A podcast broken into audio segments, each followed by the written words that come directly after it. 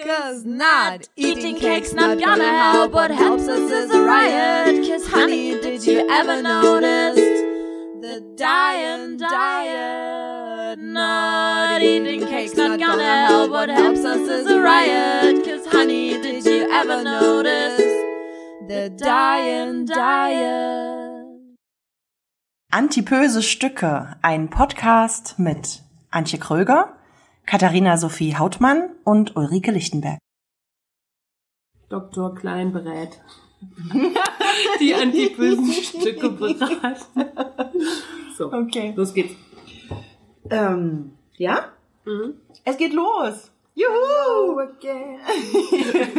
Die antipösen Stücke sind wieder mal am Start mit einem ganz spannenden Thema. Es geht um Ärzte heute. Und, Und, wir sind schon in Staffel 2, ja, Folge 1, oder? Nein. nee, Falsch. nochmal. Ah, das können wir ja drin lassen, okay. Also was war, wo sind wir? Drei. Folge 2. Genau, den weil wir fangen ja mit Hunger, Ja, mit dann geht's Hunger los. frei an. Genau. Okay. Äh, herzlich willkommen, die antipösen Stücke. Du musst noch mal singen. Hello again. Ich sag einfach Hello again. Wir freuen uns, dass ihr uns wieder zuhören möchtet. Es geht in der zweiten Folge der zweiten Staffel um Ärztegeschichten. Äh, ganz äh, ja absurde, schlimme, vielleicht witzige, äh, ja komische Geschichten, die uns vielleicht in Zusammenhang mit Arztbesuchen passiert sind. Es geht um gesundheitstechnische Fragen, die das Dicksein betreffen, würde ich mal das so überschreiben. Ja. Und äh, jeder hat so ein bisschen was vorbereitet und recherchiert. Aber bevor wir reingehen ins Thema, möchten wir noch zwei neue Kommentare von unserer Webseite gerne vorlesen, Meine die wir uns Lieblingsrubrik. sehr gefreut haben. Können wir auch noch einen Jingle haben, bitte? Ja, wäre geil, oder? Aber ich kann gar nicht. Mir fällt, ich bin nicht so spontan. Gut. Ich fange einfach so an, oder? ja, bitte.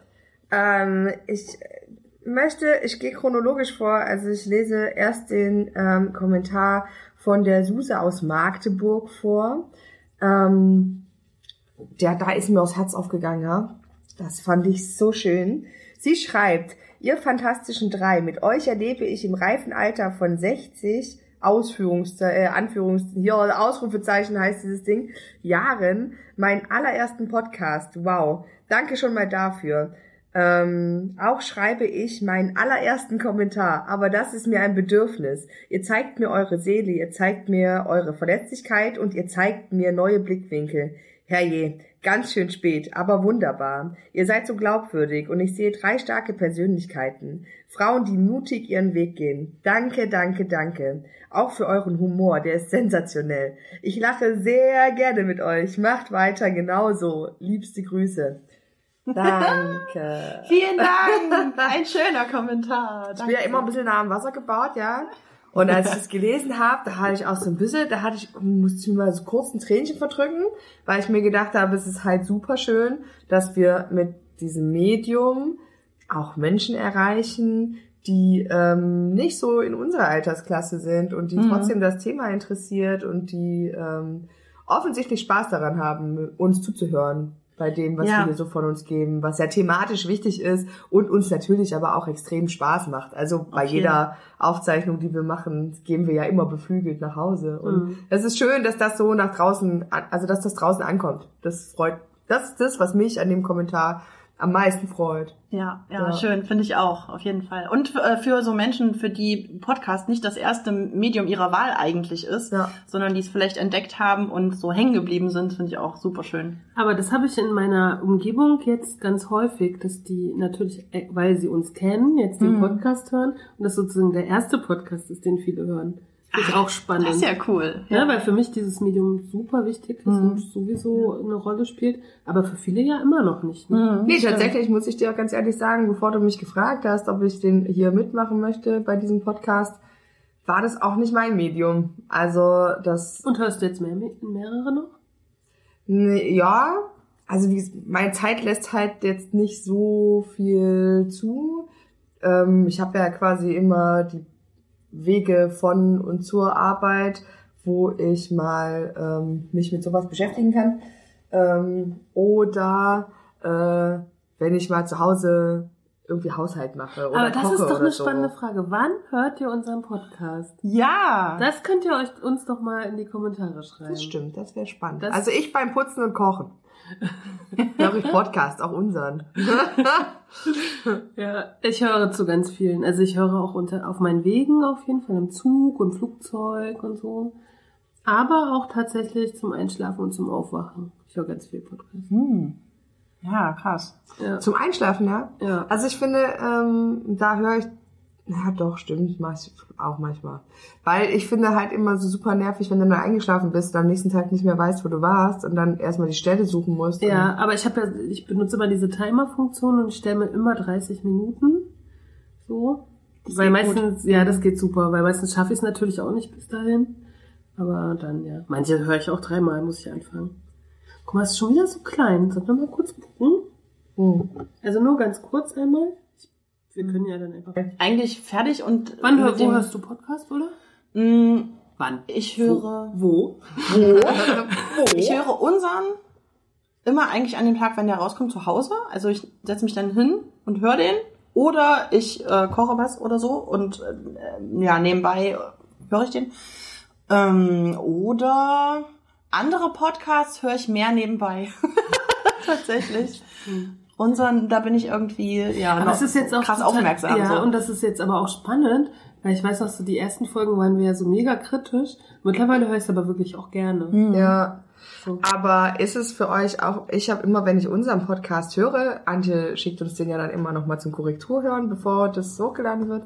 Ähm, ich höre den immer und ich erinnere mich immer gar nicht so richtig an, also na klar, grob thematisch, worüber wir gesprochen haben.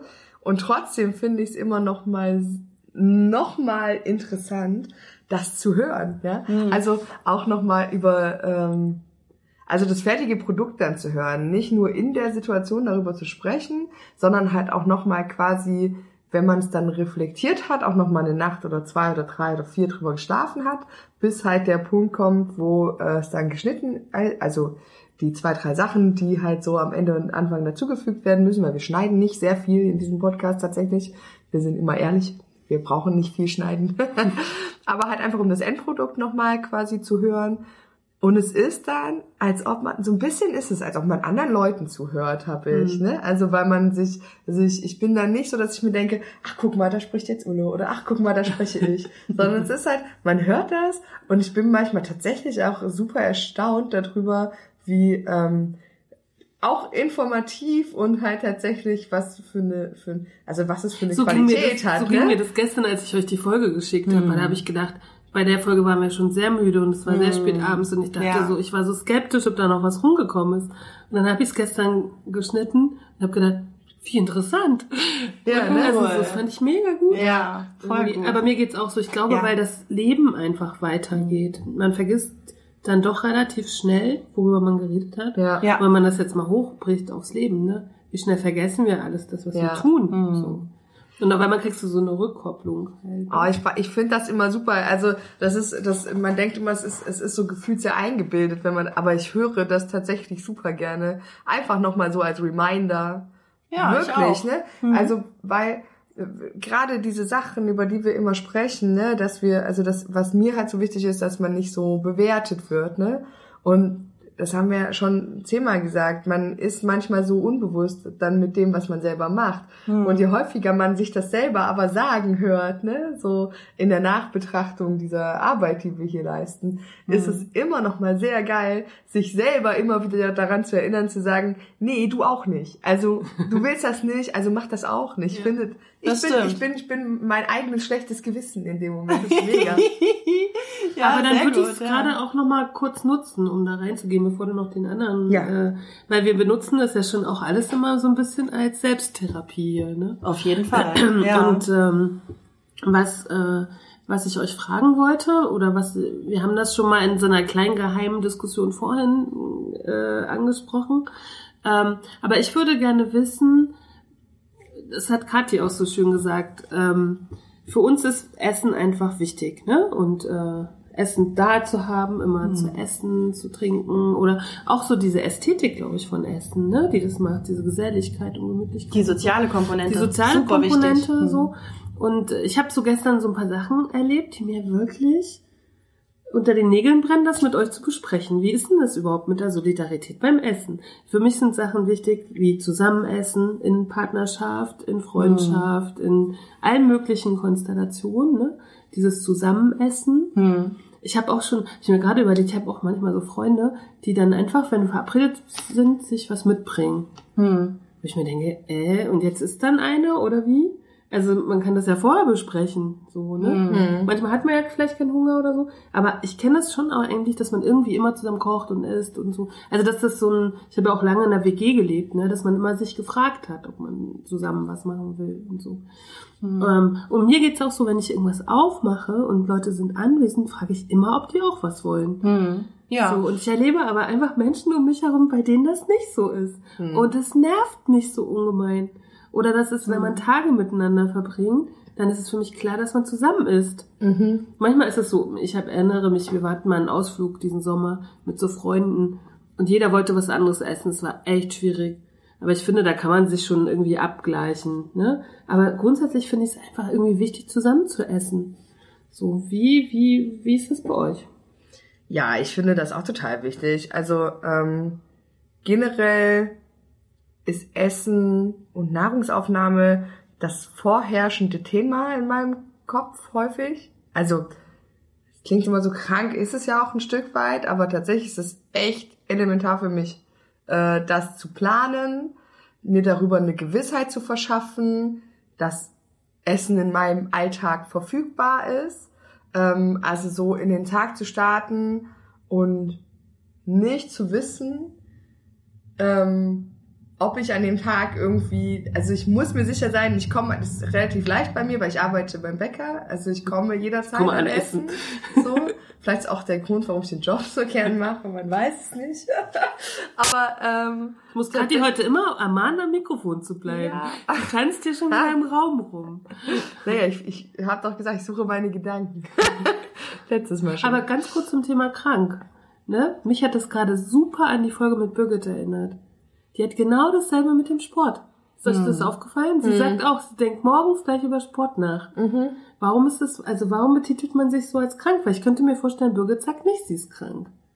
Das ist halt einfach ein wichtiges Thema. Das stimmt, aber für mich ist das ja auch nicht, also ich, ich hätte es lieber, wenn es nicht so wäre, weißt du? Also das ist halt für mich der Gedanke. Also ich hätte lieber gerne einen entspannteren Umgang damit. So, wir haben aber jetzt ja noch einen, einen neuen Kommentar. Ja, das Einen stimmt. neueren. Haben uns ja jetzt ganz lange an dem einen aufgehalten, weil wir uns so gefreut haben, dass er so schön war. Ich freue mich auch immer noch. Aber wir haben noch einen, über den haben wir uns auch sehr gefreut. Ähm, und über den hat sich äh, auch Birgit Müller gefreut. ich lese ihn erstmal vor. Die Doreen aus Prohn schrieb uns. Hallo ihr drei. Ich höre den Podcast von Anfang an. Einfach wunderbar. Heute habe ich die achte Folge gehört. Es handelt sich hierbei um die Sportfolge mit Birgit Müller. Die Folge hat mich echt gefesselt. Es ist so interessant. Ich hätte noch ewig zuhören können. Ich denke schon sehr lange darüber nach, ins Fitnessstudio zu gehen, um Kraftsport zu machen. Konnte mich aber nie wirklich durchringen. Jetzt, nach der Podcast-Folge, werde ich mich anmelden. Postcard-Folge. Ich, ja, Entschuldigung. Ich habe den letzten Tritt gebraucht. Birgit hat mich überzeugt, ohne dass sie es vorhatte. Danke, Birgit, und danke, Mädels. Macht weiter so. Ja, danke, Birgit. Danke, Birgit. Danke, Birgit. Und danke, Wir haben- Doreen. Wir haben was, wir haben was bewirkt, Leute. Das, Birgit. Aber Birgit vor allem. Birgit hat was bewirkt. ja, aber wir haben Birgit eingeladen. Ja, jetzt, jetzt aber. Genau. Aber krass. Ja, aber Birgit war auch wirklich. Äh, haben wir ja schon selber Ja. auch gesagt, ne? Wir waren ja auch alle verliebt oder sind verliebt. Das stimmt, ja. Sehr verliebt in Birgit und manche von uns waren auch schon beim Sport mit Birgit. Ich möchte nur nebenbei erwähnen. Ja, gib nur, gib nur an. Trampel noch ein bisschen auf meinen Gefühlen rum. Nein, Ich wäre mit Birgit auch zum Sport gegangen, hätte sie mich angerufen. Also Birgit, falls du auch unsere Nummern haben möchtest. Wir haben auch E-Mail-Adressen auf unserer Website, falls du die Nummern erstmal noch nicht hast und Ulle sie nicht rausrückt. weil ich, weil ich dich nur für, für mich haben möchte. Wir sind bereit. Ja. So, aber jetzt nochmal zurück zu Doreen. Also ich finde das wirklich, ähm, ich finde es ganz spannend, ähm, dass also bei uns ging das ja auch allen so, ne? Wir haben ja, Ja. alle schon während der Folge gesagt, dass Birgit so eine motivierende Art hat, dass wir eigentlich am liebsten alle sofort aufgestanden wären und in irgendeine Fitte gerannt wären Mhm. oder ins Schwimmbecken gesprungen oder Ja. was auch immer da alles möglich ist. Ähm, ja, es ist schön, dass, dass diese, äh, dass diese Motivation, die sie uns gegeben hat, ne, und diese Energie, die wir hier so vor Ort live super krass gespürt haben, auch einfach äh, nach draußen dringt, ne? Und auch dieses Wohlfühlding, ne? Ja, Nochmal total. irgendwie, ne? Das, das ist mir auch nochmal so hängen geblieben, wenn ich daran Genau. denke, ne? Dass man bei Sport nicht über muss ich jetzt machen. Genau, ist nicht so negativ besetzt, ne? Mhm. sondern dass man einfach, dass man, dass die so glaubhaft vermitteln kann, dass man dabei halt auch richtig, richtig Spaß haben kann. Ja, das ist auch bei mir hängen geblieben. Und das Ja. ist so der größte Mehrwert, den ich auch äh, aus dem Gespräch so für mich persönlich mitziehe. Sport ist Me-Time, so, ne? Das finde ich halt ja. richtig. Sport ist Me-Time, das ist ja. Ja. auch schön. Es könnte jetzt der neue Gegenspruch zu Sport ist Mord Ja. werden. Voll, voll so auf dem T-Shirt. So, gut. Wollen wir mal uns in die Ärzte. Nochmal danke für alle Kommentare und gerne weiter so. Genau, das, sonst hat Kathi leider nichts zum Vorlesen. Also liebe, Ich rede, liebe, ich rede liebe, so wenig. liebe, liebe Menschen, schreibt uns Kommentare auf unserer Website, damit Kathi in ihrer Rubrik immer was zu tun hat. Ja? Ja, Auf jeden Fall. und jetzt zu den Ärztegeschichten. Ärztegeschichten. Ich möchte, ich habe zwei, äh, oder ich habe eine äh, Nachricht bekommen, eine WhatsApp-Nachricht zum Thema Ärztegeschichten. Ich hatte erst kurz überlegt, ob ich sie euch schon vorspiele, aber habe mich dann dazu entschieden, das live zu machen, weil ich gerne eure Live-Emotionen auf diese Geschichten ähm, Also müssen wir jetzt Sehen und hören. ja? Nicht Also- nur mimisch, sondern auch Mhm, Boah. Ich, nein, ich würde so, ich, ich würde, wir würden hören, hören uns ja mal die Nachricht zusammen an Mhm. und danach reden wir drüber. Alles klar. Wollen wir es so machen? So machen wir's. Gut, dann geht es jetzt los. Mein Name ist Doreen, ich bin 41 Jahre alt und ich habe zwei Geschichten zu erzählen bezüglich Arzt und Dicksein. Mit 24 habe ich mein erstes Baby gekriegt und ich war bei einer Frauenärztin, die sehr schlank war und sehr sportlich und die hat mich halt nicht gut behandelt. Ich habe schon viel gewogen. Ich habe mal nachgeguckt, gerade 88 Kilo. Mit 88 Kilo bin ich in die Schwangerschaft gekommen. Und sie hat mir halt von Anfang an klar gemacht, dass ich dick bin, dass ich eine dicke Mutter bin und es nicht gut ist und ich auf meine Ernährung aufpassen muss. Und das habe ich am Anfang aber auch gar nicht so wahrgenommen. Ähm, na, dass ich dick bin schon, aber nicht, dass ich so jetzt äh, akut aufpassen muss. Und naja, und dann war ich das erste Mal da und das zweite Mal da und dann wurde sie immer blöder zu mir und was ich denn esse und was das soll und ähm, ich darf nicht zunehmen und ich habe genug drauf und ähm, das ist dann so weit gekommen, dass ich ähm, den Abend, bevor ich zur Untersuchung musste, beim Arzt, bei der Ärztin nichts gegessen habe, damit ich nicht so viel wiege und dann aber den Abend danach dann praktisch abends ordentlich reingehauen habe. Also das da lief schon irgendwas nicht gut. Und dann habe ich, ähm, also es hat mir auch keinen Spaß gemacht und weil ich immer nur damit beschäftigt war, nicht, nicht zu viel zu essen, weil ich einfach Angst hatte. Ich hatte nicht Angst, dass mein Baby was passieren konnte, sondern ich hatte vor dieser Ärztin Angst. Also, dass mit meinem Baby alles in Ordnung war, das habe ich gespürt, das war alles gut und ich war ja nur auch nicht fett, fett, fett, sondern einfach dick. Und ähm, gibt ja weitaus schlimmere und dickere Leute, die Babys kriegen. Und ich war halt auch noch jung und habe das alles gar nicht wahrgenommen. Aber ich hatte einfach Angst, nachher nur noch dahin zu gehen und war total genervt und habe dann auch nicht richtig gegessen, weil ich einfach Angst hatte. Und ähm, dann irgendwann bin ich da mal hingekommen und dann habe ich auch noch Bluthochdruck bekommen. Und dann hat sie mich so voll angeschrien, ob ich mein Kind umbringen will und ob ich kein, was ich das soll und ob ich verantwortungslos bin und oh, es hat mich so fertig gemacht, aber da durfte man noch irgendwie, ähm, das war noch, ich war zu der Zeit, ich weiß nicht, ob es heute auch noch so ist, da durfte man die Frauenärzte nicht wechseln während der Schwangerschaft. Und dann musste man bei der Frau, mit der man angefangen hat, Frauenärztin, musste man noch weitermachen. Oh, das war für mich die Hölle. Die war also ganz, ganz schlimm. Na, jedenfalls habe ich dann in der Schwangerschaft acht Kilo nur zugenommen, weil ich mich einfach nicht getraut habe. Und als ich dann ähm, meinen Sohn geboren habe, es ging natürlich alles gut und war auch alles in Ordnung. Er war vorne Proppen, alles gut. war sie denn, äh, hat sie mir denn gesagt, dass sie ganz stolz auf mich ist und ich eine Vorzeigemutter bin und dass man in der Schwangerschaft nicht 20 Kilo zunehmen muss und ich habe das mit 8 Kilo auch geschafft und ganz toll und super und ich habe dieses Frauennetz nur noch, ich musste dann noch zur Nachuntersuchung mit meinem Baby und die habe ich noch genommen, mitgenommen und dann war ich bei dieser Frau weg. Zu der bin ich nie wieder gegangen. Und als ich das zweite Mal schwanger war, habe ich eine neue Frauenärztin gehabt und die war so super und nett. Bei der habe ich mich so für, habe ich mich so wohl gefühlt und habe ich letztendlich auch nicht so viel zugenommen, vielleicht zwölf Kilo, aber auch nicht viel. Oder zehn, ich weiß es nicht mehr genau, aber normal, nicht heute esse ich, weil ich zum heute esse ich nicht, weil ich zum Arzt muss und jetzt esse ich, weil ich da war, sondern ganz normal und die war so super nett und naja, jetzt habe ich zwei junge, zwei Jungs, gesunde Jungs und das war die erste Geschichte. Die zweite Geschichte ist noch gar nicht so lange her, vielleicht zwei, drei Jahre. Ähm, ich mache Sport, ich laufe, das ist mein Hobby, obwohl ich übergewichtig bin. Nicht viel, aber schon übergewichtig. Vielleicht 10, 15 Kilo zu viel auf den Rippen, aber ich laufe trotzdem. Und ich hatte schon länger Beinschmerzen im oberen Oberschenkel.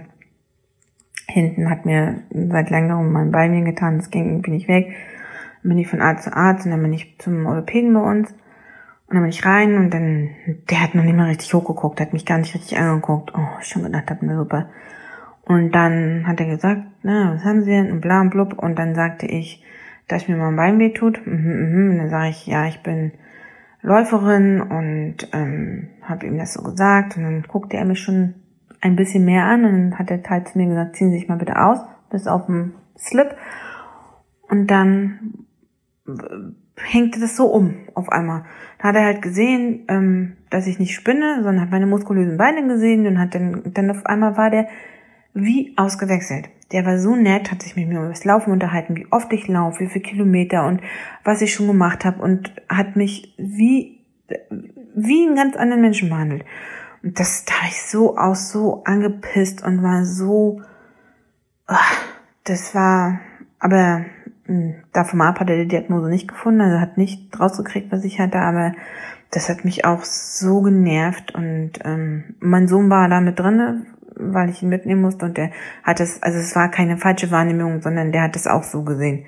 Dass, ähm, der hat dann am Ammotisch auch noch gesagt, denn zu meinem Mann, oh Papa, als, äh, ähm, als der Arzt Mamas Beine gesehen hat und wie muskulös die waren, da wollte, hat er gar nicht mal aufgehört, mit Mama zu reden. Und also das war nicht schön. Das waren keine zwei schönen Erfahrungen, die ich gemacht habe, aber ähm, vielleicht konnte ich ein, äh, was dazu beitragen. Ja, wozu? Keine Ahnung. Aber das waren meine beiden Geschichten. So, Mädels. Das waren jetzt hier zwei heavy Geschichten. Oh, Wahnsinn. Also das gab mit der Schwangerschaft, ne? Also Oh Gott. wie, wie kann man denn so mit einem Patienten reden? Also wie kann man denn einem Menschen so ein schlechtes Gefühl geben, ähm, dem, dem man eigentlich zur Seite stehen soll, gerade in der ersten Schwangerschaft. Also das ist die so ich kann es gar nicht, ich habe ja noch keine Kinder, aber das, das muss doch so ein prägendes Erlebnis sein. Und wenn das durch so negative Fühle, Gefühle heißt das Wort, ähm, beeinträchtigt wird, die dir jemand gibt, dem du vertrauen solltest, ja, finde ich, ich finde da keine Worte für. Das finde ich fürchterlich.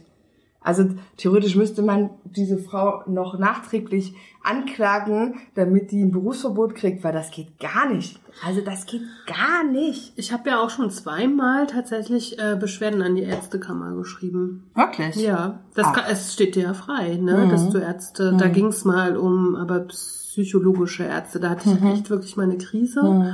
und war dann in so, so Zentren, die dir schnell helfen sollen. Und die waren dann, ich weiß gar nicht mehr genau, wie das war. Aber die fand ich so schlimm, dass ich da eine Eingabe an die Ärztekammer gemacht habe, Mhm. tatsächlich.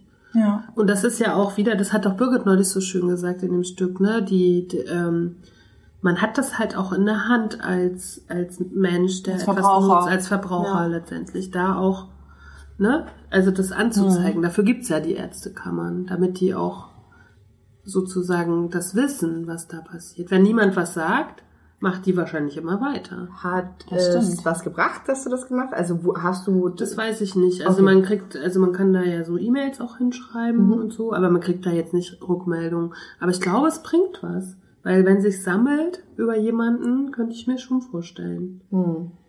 Ich finde halt immer, ich fände es noch schöner, wenn du quasi auf eine Beschwerde eine Rückmeldung Mhm. kriegst. Ne? Also nicht im Sinne von, ja, wir haben den gestern aufgehängt, sondern Ja. äh, ne, einfach gesagt- nur als, wir haben es wahrgenommen und wir leiten äh, die nötigen Beobachtungen ein, zum Mhm. Beispiel. Oder es wird eine Kommunikation mit Professor Dr. XYZ stattfinden. Aber ehrlich ne? gesagt, ich weiß es nicht mehr. Ich weiß nur, dass es mir damals so auf den Keks gegangen ist, was da pa- passiert war. Und ich weiß auch gar nicht, ob das überhaupt mit mir zu tun hatte oder einfach, dass da irgendwas war. Aber ich weiß, dass meine Hemmschwelle irgendwie, das war so, dass ich dann eine Eingabe an die Ärztekammer machen musste, weil ich das ganz schlimm fand, was da passiert ist. Mhm. Aber ich weiß es nicht mehr so richtig. Aber ich möchte gleich mal, weil hier ist ja diese Frage aufgestellt oder wurde ja gestellt, ob man den äh, Frauenarzt wechseln kann während der Schwangerschaft. Ja. Habe ich gleich mal recherchiert, Ja, weil es mich dann tatsächlich Mhm. interessiert hat. Gesetzliche versichert, gesetzlich versicherte Patienten dürfen sich unter den niedergelassenen, an der vertragsärztlichen Versorgung teilnehmenden Haus- und Fachärzten den aussuchen, zu dem sie gern gehen möchten. Am einfachsten ist der Wechsel zum neuen Quartal, wenn der neue Abrechnungszeitraum für die Ärzte beginnt. Doch auch innerhalb eines Quartals ist ein Facharztwechsel möglich, wenn dafür ein wichtiger Grund vorliegt erklärt Jan Ollendorf von der UPD Patientenberatung Deutschland GmbH. Dazu zählt auch ein gestörtes Ärzte-Patienten-Verhältnis. So viel zur Theorie. In der Praxis sieht es allerdings so aus, dass einige Leistungen, Le- Leistungen im Rahmen der Schwangerschaftsvorsorge durch den Frauenarzt nur einmal abrechenbar sind. Das heißt, dass der neue Frauenarzt im aktuellen Quartal manche Untersuchungen gegebenenfalls nicht mehr abrechnen kann. Infolgedessen kann er die Annahme der neuen Patientin innerhalb des vorliegenden Quartals möglicherweise verweigern. Verständlich. Schließlich möchte auch der neue Arzt für seine Leistungen gerecht bezahlt werden. Grundsätzlich ist die Abrechnung bzw. das Budget des Arztes jedoch kein Grund, die Behandlung eines Patienten abzulehnen, informierte der Ex Experte. Da hilft im Zweifel nur direkt beim neuen Wunscharzt nachfragen. Noch ein Tipp vom Experten. Beim Arztwechsel kann es hilfreich sein, eine Kopie der Patientenakte mitzubringen, sodass der neue Arzt die bisherigen Behandlungen nachvollziehen kann. Die Kopie können Sie beim bisherigen Arzt anfordern. Gegebenenfalls alle, fallen alle Kosten jedoch an Sie. Alternativ kann auch der neue Arzt die Akten von der alten Praxis anfordern. Also es heißt, es ist möglich. Hm. Ich hätte mir das auch gar nicht vorstellen können. So. Aber sie hat ja auch gesagt, dass das zu der Zeit, wo sie das erste Mal schwanger war, nicht ging. Also sie hat dann, also Weiß man auch nicht, ne? mh, Das sind ja immer so zwei Sachen. Die Sachen, die so im Umlauf sind, mh. geht So nicht. Hörensagen? Hörensagen. Mhm. Oder ob es dann wirklich nicht geht. Mhm. Ne? Ist ja wie mit den U-Untersuchungen. Sagen ja auch immer alle, die müssen, müssen, müssen die die machen mit deinem Baby. Das stimmt ja gar nicht. Mhm. Musst du nicht machen. Hm, hm. Ja, aber sind ja wahrscheinlich trotzdem alle interessiert dran, dass es irgendwie gemacht wird. Ne? Aber das ist natürlich eine total wichtige Information. Also, dass man, wenn man nicht zufrieden ist, jederzeit de den Arzt wechseln kann, auch den Facharzt, dass, dass das zwar mit Umständen verbunden ist und dass es möglicherweise irgendwie länger dauert wegen der Abrechnungsgeschichte. Aber es ist ja total wichtig, dass man das weiß. Ja. Und ich finde das wirklich unverantwortlich, diese Geschichte, die wir gerade gehört haben, also mit der Schwangerschaft. Ich finde das ganz schlimm. Das ist ja, da hat ja sozusagen die Ärztin, die Frauenärztin in dem Moment äh, eine doppelte oder dreifache Verantwortung irgendwie fürs Kind, für, für ihre Patientin äh, und generell als Ärztin so äh, hier der, der wie heißt das denn der Hippo, hippokratische nee Eid nee wie heißt Doch, das hippokratische der, der hippokratische. Eid genau äh, und, und das kann ja nicht sein, dass diese Ärztin ihre Patientin in der Schwangerschaft, in der ersten, fast in eine Essstörung treibt. Ja. Also das ist ja absolut Und in der absurd. Angst vor allem. Ja. Genau. Auch Angst überträgt sich ja auf das Kind. Natürlich. Letztendlich, ne? ja. Und das müsste sie als Gynäkolog,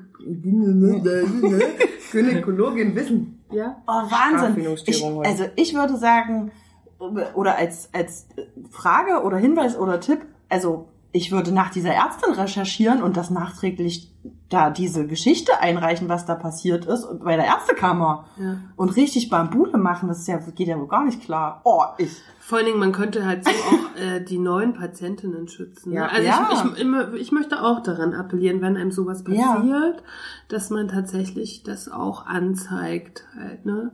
Auf Vielleicht, ich meine, guck mal, sie war jung, ne? Sie sagt ja selber, sie war sehr jung. Und ähm, Vielleicht hat man das auch, wie übergriffig und wie ähm, tatsächlich gefährdend das ist ne? Mhm. und ähm, wie sehr einem das geschadet hat, reflektiert man ja vielleicht auch erst wirklich Ja. deutlich später, weil Ja. in solchen Momenten ist man ja wie vor den Kopf gestoßen und dann ist man, dann, dann traut man, gerade wenn man Angst hat, ja, traut man sich ja häufig auch gar nicht irgendwie zu intervenieren. Aber spätestens, wenn man begreift, wenn man es reflektiert hat und man merkt, nee, da ist wirklich und da ich stelle mich nicht an, das ist nicht meine eigene Befindlichkeit nur, sondern da ist mir tatsächlich Unrecht widerfahren Hm. und das ist dort passiert. Spätestens dann sollte man nicht sagen, na, es ist jetzt schon so lange her, hat ja eigentlich nichts mehr zu bedeuten oder es ist verjährt oder was auch immer.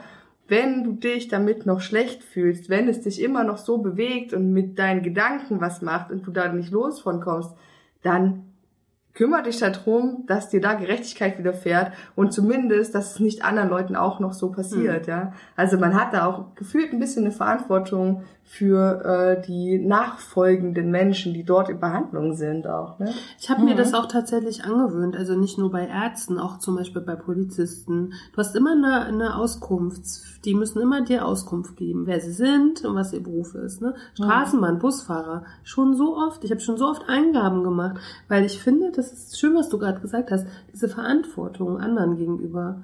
Ne? Nicht nur, dass mir was passiert, weil das ist egoistisch, ne? sondern auch, was den anderen passiert. Ne? Und Mhm. alle, die sich sozusagen im Raum bewegen, mit Menschen zusammenzuarbeiten, ne, die müssen auch überprüfbar sein. Ja. Ne? Und das sind für mich auch Ärzte, ganz klar. Und deswegen gibt's die Ärztekammer. Mhm. Ne? Ja. Aber finde ich schon spannend, ne? weil wir ja auch, oder weil ich auch so häufig Ärzte als übergriffig finde. Ja, ne? ja, so. ja, das stimmt. Und was, was sagt ihr denn zu der zweiten Geschichte? Äh, Dass diese Reaktion, ne? genau, diese Reaktion des, des Arztes auf einen ähm, offensichtlich ein bisschen, so wie sie gesagt hat, ein bisschen übergewichtigen Körper, aber nichts krass aus, außerhalb der Norm, aber schon so die Abwertung nach einem Blick, naja, mhm. Aber als dann klar wurde, dass äh, die Patientin sportlich ist und was vielleicht auch den persönlichen Interessen des Arztes nahe ist, vielleicht war der selber Läufer oder so, da war auf einmal dann so ein, Switch und wie so ein Schalter umgelegt und die wurde dann auf einmal total zuvorkommend behandelt. Finde ich auch mega krass. Mhm. Ich hatte jetzt meine erste Assoziation war typisch Mann irgendwie. Ja. Hab, ach. Habt ihr die auch gehabt? Ja, die hatte ich auch. Aber die Nee, hatte ich hatte so ich im nicht. ersten Moment und dann Ja. habe ich aber gedacht, okay, auch wieder Schubladen denken. Ja, und klar. So. Ja. Ich, hab mir, ich konnte mir auch richtig vorstellen, wie der aussieht. Ja. Mit seinem weißen Polo-Shirt. Ja, halt ja. Irgendwie. So, so kein Gramm Körperfett, so eher so ein, so ein hagerer. Weil, weil ich weiß das jetzt alles nicht, aber so habe ich es mir gerade in der Situation vorgestellt. Mhm. Ne? Uninteressierter an sozusagen Schwappelmami. So. Mhm. Ne? So. Na, generell finde ich halt auch, dass das eine mit dem anderen nicht zu, also ich finde, da möchte ich so viel Objektivität von einem, äh, von einem Arzt, dass der, wenn ich zu ihm gehe und sage, ich habe mir beim Laufen das Knie verdreht, dass der sich mein Knie anguckt und nicht mein, meine Körperfülle bewertet, ja. Also, weil ob der mir, ich kann Ich glaube, auch, es war Oberschenkel, aber egal. ja, wie Egal. auch immer, ja. Ja. Ich kann auch äh, von meinem Freund die Treppe runtergestoßen worden sein und sage halt nur, ich habe mich beim Laufen verletzt, so, ne? Oder bin tatsächlich gestürzt und mir ist das peinlich und das, das hat ihn nicht zu interessieren. Den hat im, äh, im, im Fokus zu interessieren. Die Frau hat Schmerzen anstelle XY. Ich werde mal gucken, woher die Schmerzen kommen und ob wir da was machen können. Ja. Das hat er erstmal primär, der, der hat mich nicht, auch da, er hat mich in dem Moment erstmal nicht nach meiner, nach meinem Körperfett zu werten. So. Das Wenn es stimmt. nichts, wenn es nichts damit zu tun hat, Mhm. dass, äh, wo meine Schmerzen herkommen. Hm. Ja, das stimmt. Aber gerade was dein Beispiel jetzt mit äh, äh, häuslicher Gewalt meinetwegen, also es ist jetzt, ja, ist jetzt aus der Luft gegriffen, aber trotzdem wäre das ja eine super wichtige Information für den Arzt in dem Moment. Also geht's Ihnen eigentlich doch was an, Ja, aber wenn das wenn mit der, was dia- mit der Diagnose zu tun hat. Wenn ich sie ihm aber nicht geben möchte, ja, dann hat er sich auf meine Stelle zu konzentrieren, die mir wehtut Ja, und das, ja. was ich ihm verrate. Aber er hat nicht zu sagen, naja, deine Inter Schmerzen interessieren mich nicht, weil ich dir sowieso nicht glaube, was du mir gerade erzählt Hm. hast. Ne? Ja, oder dann, eigentlich impliziert das ja schon wieder gerade, deine Schmerzen kommen halt von dir selber. ja, Ja. ja, Das ist ja die Abwertung, ja. ne? ohne zu Ja. wissen, wie das ist, das jetzt gerade passiert. Ist das auch eure Erfahrung, eure vordergründige Erfahrung mit Ärzten? Ich hätte jetzt einfach mal viel banaler gefragt, geht ihr denn gern und viel zum Arzt? So grundsätzlich erstmal. Ich fange an. Äh, äh, Ja, du bist ja auch der Hypochonder. das stimmt. Äh, und ich muss mal meine Redezeit hier ein bisschen erhöhen. äh, ich bin tatsächlich so ein bisschen hypochondrisch veranlagt, äh, weil ich einfach jemand bin, der sich jede Erkältung einfängt und mich nervt das mega krass und ich habe da überhaupt keinen Bock drauf. Aber es ist scheinbar irgendwie so. Und ähm, ich bin jemand, der nicht oft zum Arzt geht, aber ich gehe auf jeden Fall hin, wenn ich merke, es geht nicht ohne. Also wenn es so schlimm ist, dass ich merke, okay, ich brauche wahrscheinlich wirklich ein Antibiotikum, dann ge- gehe ich auch zum Arzt. Kannst du ähm, so ja, jährlich, wie viel Arztbesuch? Es kommt tatsächlich darauf an, ob ich, also Allgemeinarzt, wie oft ich krank bin. In der Regel bin ich, wenn es gut läuft, zweimal richtig krank oder drei oder viermal so mehr oder weniger umliegen, aber nicht ganz so krass. Dann gehe ich halt so oft zum Arzt, wie es nötig ist. Ähm, weil ich selbstständig bin, gehe ich auf jeden Fall nicht so oft zum Arzt äh, wie in der Zeit, als ich angestellt war, weil wenn du angestellt bist, musst du ja einen Krankenschein auch vorweisen. So, ne? Du kannst ja nicht einfach nicht zur Arbeit gehen. Und als Selbstständige äh, muss ich ja niemandem Rechenschaft ablegen als mir, außer mir selber. Ich gehe aber trotzdem äh, zum Beispiel zu meinem Endokrinologen, zum Schilddrüsenarzt gehe ich super regelmäßig, weil der natürlich immer meine Schilddrüsenwerte überprüfen muss alle zwei Monate. Und dann wird die Dosis angepasst oder nicht. Und ich gehe auch regelmäßig zum Zahnarzt einmal im Jahr und regelmäßig zum Frauenarzt einmal im Jahr. Oder zweimal? Ich weiß gar nicht.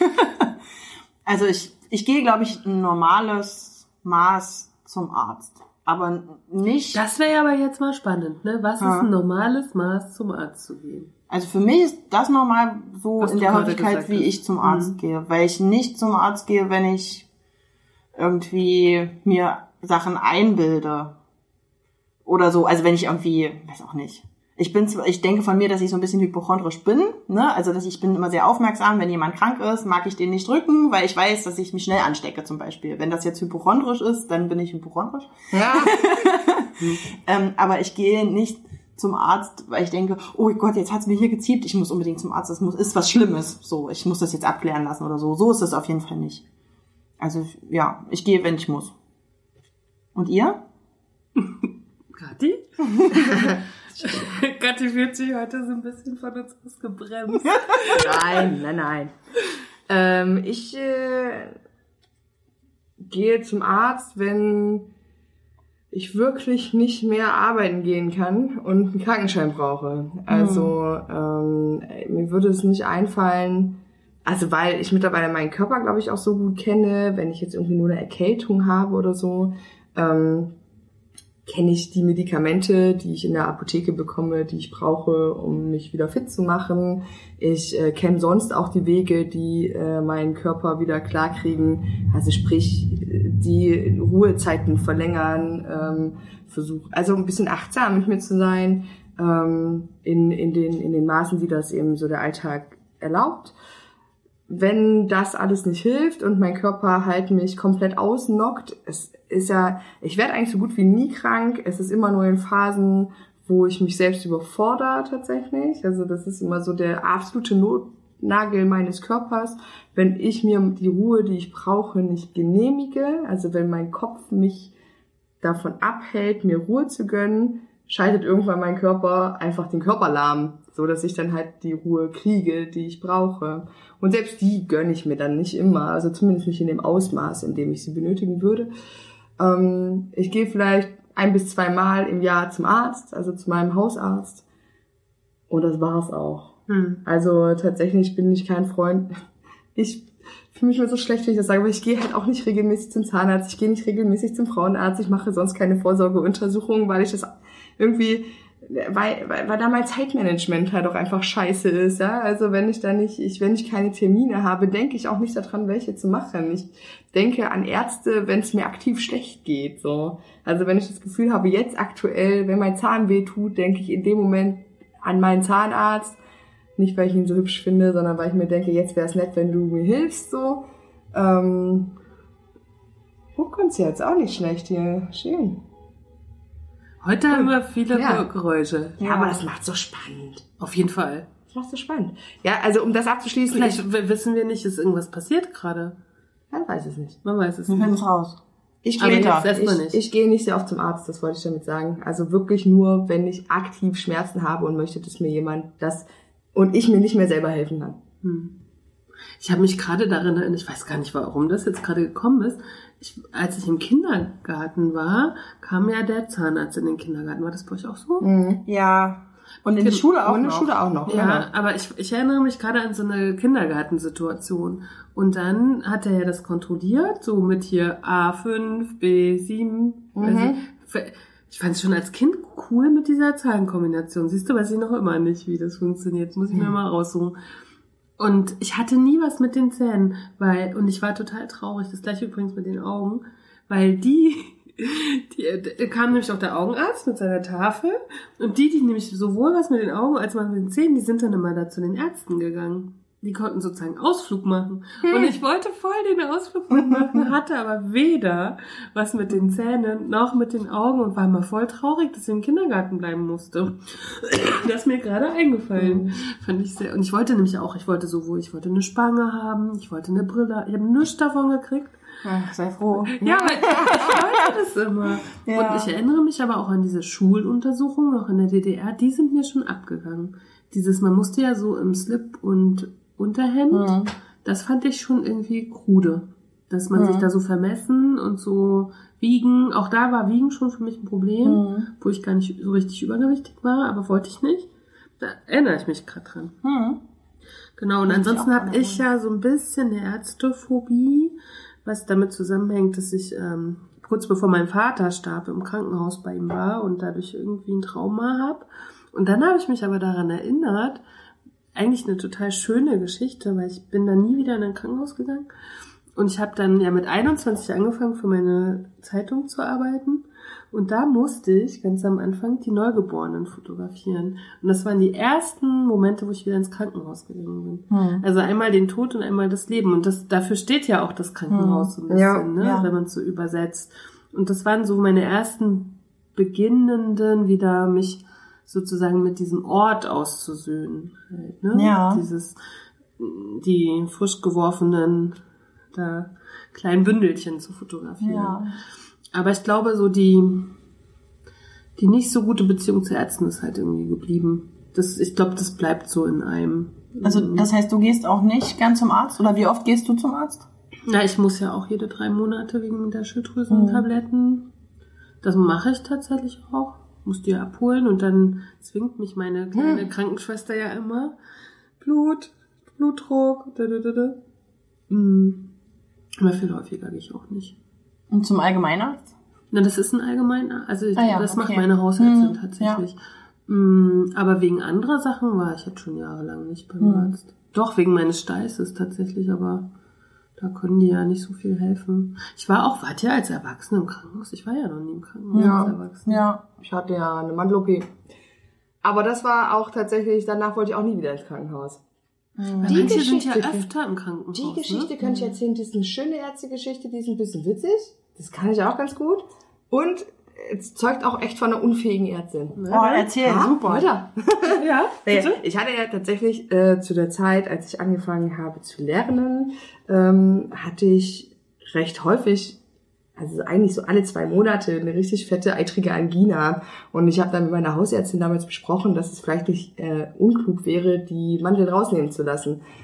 Daraufhin musste ich dann in die Uniklinik zur Voruntersuchung für die OP und habe mich erst von Assistenzärzten, die haben mich untersucht, also das habe ich Ewigkeiten gewartet, aber ich glaube, das ist in der Uniklinik relativ normal und das habe ich auch nicht so ein Problem mit. Die Assistenzärztinnen waren extrem toll, Die haben, ich habe so einen relativ leichten, äh, also einen relativ starken Wirkereflex und da müssten ja immer mit dem Spatel hinten, damit die was sehen. Und ähm, da habe ich dann immer schon, also das war ein bisschen, das war nicht so schön und dann haben die mir hinten quasi das mit irgendwie so einem Spray so betäubt. So, das war auch nicht schön, aber besser als der Würgereflex. So, dann haben die das alles diagnostiziert, haben gesagt, hm, ja, sieht aus wie chronische ähm, Entzündung auf der einen Seite und so weiter und so fort und äh, ist definitiv ähm, einer Operation würdig, also es wäre nicht falsch hier rauszunehmen. Ja, aber aber gesagt, ich muss mich draußen nochmal hinsetzen und warten, weil halt quasi ihre Diagnose noch von der Stationsärztin oder Oberärztin, was auch immer, äh, verifiziert werden muss. Also weil die das ja quasi, weil sie in Ausbildung sind, noch nicht entscheiden dürfen. So, und dann kam diese Frau und ich war ja nun immer schon ein ziemlich dicker Mensch und auch damals war ich ein, äh, aber obwohl das in der Zeit war. Ein dicker Mensch mit dicken Mann. Ja, voll. ja, und ich war aber damals in der, das so war könnten wir die damals Folge auch nennen. das war damals, äh, da war die Zeit, wo ich sogar gar nicht so viel gewogen habe, aber ich war ja trotzdem nie wirklich schlank.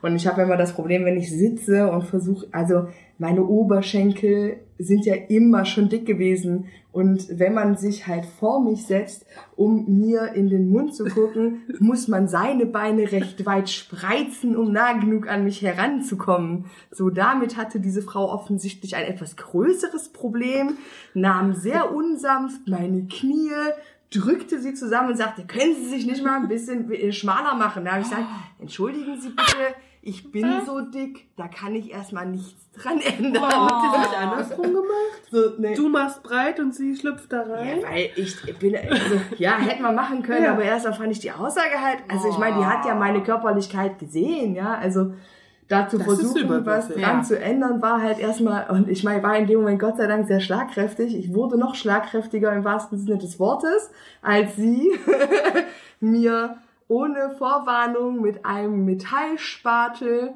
auf meine chronisch entzündete Mandel drückte, um zu prüfen, ob Eiter rauskommt. Da habe ich einfach aus Reflex ausgeholt und der Frau schön eine geballert. Wirklich? Ja. Das war gar nicht geplant. Aber es war Wie so, super. es Es war ist ein einfach so Reflex. passiert. es war ein Reflex. Ja. Wenn mir jemand wehtut, reagiere ich mit Verteidigung. Und das war einfach ein absoluter Verteidigungsreflex. Und du schön ausgeholt und der schön eine gesteuert. Kathi hat es uns gerade gezeigt. Oh, krass. Ja, und ähm, Wie hat die reagiert? ja, die war völlig perplex und hat dann auch erstmal, also, und dann habe ich nur gesagt, ich sehe Entschuldigung, sie hätten mich auch vorwarnen können, dass es gleich wehtut, dann hätte ich vielleicht anders reagiert. Ihre Reaktion darauf war, dass sie mich, dass sie mir das nicht einfach abgesegnet hat. Also ich glaube, es war wirklich so ein kleiner Racheakt. Ja. Also sie hat nicht gesagt, okay, die Mandel ist chronische Entzündung, äh, entzündet, die muss raus. Er hat gesagt, na, wir über, müssen jetzt allerdings noch überprüfen, ob sie nicht vielleicht Polypen haben. Und dann musste ich noch diverse Tests machen. Das hat mich meinen ganzen Nachmittag gekostet. Dann musste ich noch Riechtests machen, was auch immer. Ähm, am Ende haben sie mir die Mandeln dann doch rausgenommen. Das war auch ein fürchterlicher Klinikaufenthalt. Also weil ich ganz fürchterlich finde, wie die streckenweise mit Patienten umgehen, Ja. die auf normalen Stationen liegen, die da eigentlich nicht hingehören, weil die eine intensivere Betreuung bräuchten. Das ist aber eine andere Geschichte. Auf jeden Fall, äh, das war schon mal die erste Geschichte mit Ärzten, wo ich mir gedacht habe, du bist, bei der Frau nie richtig so. Kommt die Werbung. In eigener Sache. Liebe Menschen, wir befinden uns in der zweiten Staffel der Antipösen Stücke und wir haben uns Folgendes überlegt. Wir haben jetzt einen äh, Account auf steady.de. Steady sammelt für uns ein bisschen Geld ein. Und zwar, warum ist das wichtig? Wir brauchen ein paar Dinge. Dazu gehört zum einen für den kommenden Sommer ein Reisemikrofon, weil es gibt immer mal Leute von uns, die auf Reisen gehen wollen und wir wollen trotzdem für euch da sein und bleiben. Dann möchten wir gerne Bücher anschaffen. Wir möchten uns in Bibliotheken anmelden. Wir bezahlen jeden Monat ähm, unsere Website und äh, den Host, worauf ihr äh, unseren Podcast hören könnt. Und deshalb bitten wir euch um eine kleine Spende. Wir haben fünf oder nee, vier, vier Pakete angelegt, ähm, mit denen ihr uns monatlich unterstützen könnt. Alles andere erfahrt ihr über den Link auf Instagram, Facebook und auf unserer Website. Ich sag's nochmal, steady.de und einfach nach den antipösen Stücken suchen. Ach so, und wir haben auch ein kleines Dankeschön für euch vorbereitet. Das gibt's aber als Überraschung. Wenn ihr gespendet habt. Wenn ihr gespendet habt. Vielen Dank. Vielen Dank für euren Support. Jetzt kommt die Werbung. Ich Nein. möchte ganz kurz, wenn wir äh, schon mal im Krankenhaus sind, ich habe etwas gefunden aus dem Juli 2017, und zwar Zahlen zur Belastung für das deutsche Gesundheitssystem durch Adipositas. Sehr interessant, ja. Die Adipositas-Epidemie oh Gott, Epidemie gehört zu den weltweit größten Herausforderungen für das Gesundheitswesen im 21. Jahrhundert. Die Kosten für die Behandlung der Adipositas und ihrer Begleiterkrankungen heute ist echt schwierig, ne? den Mit schwierigen mit geraden Worten. und mit Geräuschen. stellen, stellen eine hohe Belastung für das Gesundheitssystem dar. In Deutschland liegen die direkten Kosten mit 20 Milliarden Euro jährlich weitaus höher als die Kosten für Folgen durch Alkoholkonsum, nämlich circa 10 Milliarden, also die Hälfte. Oder die Folgen aus dem Konsum von Tabak, circa 8 Milliarden, äh, Milliarden Euro, genau. Durch ganzheitliche Präventionsansätze, frühzeitige Thera frühzeitigen Thera Therapiezugang durch Finanzierung der geeigneten Diagnostik und Therapie können die hohen Kosten, die zurzeit für die Behandlung der Folgeerkrankungen wie Typ 2 Diabetes bei den Krankenkassen anfallen, reduziert werden. Derzeit wird nur die Therapie der Folgeerkrankungen der Adipositas und nicht die Therapie der Ursache selbst finanziert. Das hat der Mona auch gesagt, ne? Das ist ja das große Problem. Ja. Aber ohne eine geleitende Therapie der Adipositas können viele der Begleiterkrankungen nicht nachhaltig behandelt werden. Okay, also nochmal Zahlen. 20 Milliarden Euro. Dann Alkoholkonsum 10 Milliarden und Tabak 8 Milliarden. Zusammen eine schöne Summe. Auf jeden Fall. Und äh, das sind sozusagen Kosten, die äh, der, der, Die der, Krankenkassen, ne? die- Das genau, Gesundheitssystem. das Gesundheitssystem hat ähm, und die der Raucher meinetwegen verursacht und der eine, vielleicht eine Lungenkrebsdiagnose kriegt, dann ins Krankenhaus muss, therapiert wird. Das sind da so Sachen, die da so reinfallen. Hm. Da, ey, das hätte ich ehrlich gesagt nicht gedacht. Dass, dass äh, Adipositas da so abgeschlagen auf Platz eins ist. Warum hätte ich das nicht gedacht? Na, und 2017 sind auch schon wieder drei Jahre her, weil ich finde, bestimmt noch mehr geworden. Weil, ja, ich finde halt, also geht euch das auch so, dass ich finde, dass in den letzten drei, vier Jahren nochmal so eine, also das, hier klang ja das Wort Epidemie an, ne, dass das nochmal so steigend ist, oder ist das nur so eine mediale Aufmerksamkeit? Ich, ich glaube, dass, es, dass mehrere Faktoren eine Rolle spielen. Ich glaube, dass gen- also das mh, Adipositas oder beziehungsweise dieses ganze Übergewichtsthema ähm, mehr wird, weil eben, haben wir ja auch schon drüber gesprochen, Lebensmittelindustrie ja, ja. äh, und so weiter, ne, ist ja auch tatsächlich einfach mit diesen ganzen Sachen, die so äh, schädlich sind für den Körper und äh, für ähm, damit verdienen die ja Geld, dementsprechend ist ja da gar kein Interesse da, das irgendwie zu regulieren. Aber es gibt so eine Trendwende, was zum Beispiel in Bezug auf Rauchkunden stattfindet. Ne? Das. Also früher war Rauchen halt extrem cool und irgendwie hat jeder geraucht und es war, da durfte man noch in Kneipen rauchen. Ja. Das hat, Hm. gehörte irgendwie so ein bisschen zum guten Ton, Ja. dass man ein Raucher war. Ja. Und das ist ja jetzt so selbst in den Köpfen der Raucher komplett anders. Ne? Also ich Mhm. habe ja, also ich war nie wirklich starker Raucher, aber ich habe äh, regelmäßig geraucht und ich würde mich auch nicht als Nichtraucher bezeichnen, weil mit Sicherheit, wenn ich irgendwann mal wieder Bock habe, eine Zigarette zu rauchen, werde ich das machen. Aber ähm, trotz allem, also dieses, dieses Empfinden von, es ist nicht richtig, in geschlossenen Räumen zu rauchen. Es ist äh, richtig, äh, sich in ähm, Beisein von Nichtrauchern oder von anderen Menschen mit sowas zurückzuhalten, weil es eben nicht gesund ist und so. Das ist ja einfach viel mehr da als noch vor Jahren. Und ähm, das heißt, da ist so diese Trendwende weg vom Rauchen. So. Aber das Spannende ist ja jetzt, wir wissen ja schon aus der Chemie, es löst sich nichts auf. Ne? Also es geht nichts einfach so weg. Ne? Wohin sind die Raucher jetzt alle gewandert? So, also gehen die Raucher in die Adipositas? In die Adipositas-Gruppe. Genau, wo, wohin wechseln die? In die Adipositas-Gruppe? Ja. Oder in die Alkoholgruppe? Oder in die ähm, Medikamentengruppe? Oder in die ich mach Sportgruppe? Also das Ja, fände ich ja du? jetzt, glaube ich, ganz Glaube ich auch. Glaub ich, Suchtverlagerung. Suchtverlagerung. Und gerade wenn man aufhört mit Rauchen, ist ja immer das Essen. größte Problem, dass die Leute zunehmen, weil sie irgendwie das Gefühl haben, sie müssen so diese orale Befriedigung, die sie durch die Zigarette hatten, wird ja ganz oft durch Essen ersetzt. Ich, ja, aber ich glaube, das ist, also vielleicht war ich nicht stark genug Raucher dafür, ja. Aber ähm, Nee, eine gute Freundin hat ja mal gesagt, es war nicht deine erste Sucht. Das hat die mal zu mir früher gesagt. Weil ich bin auch nur so Partyraucherin.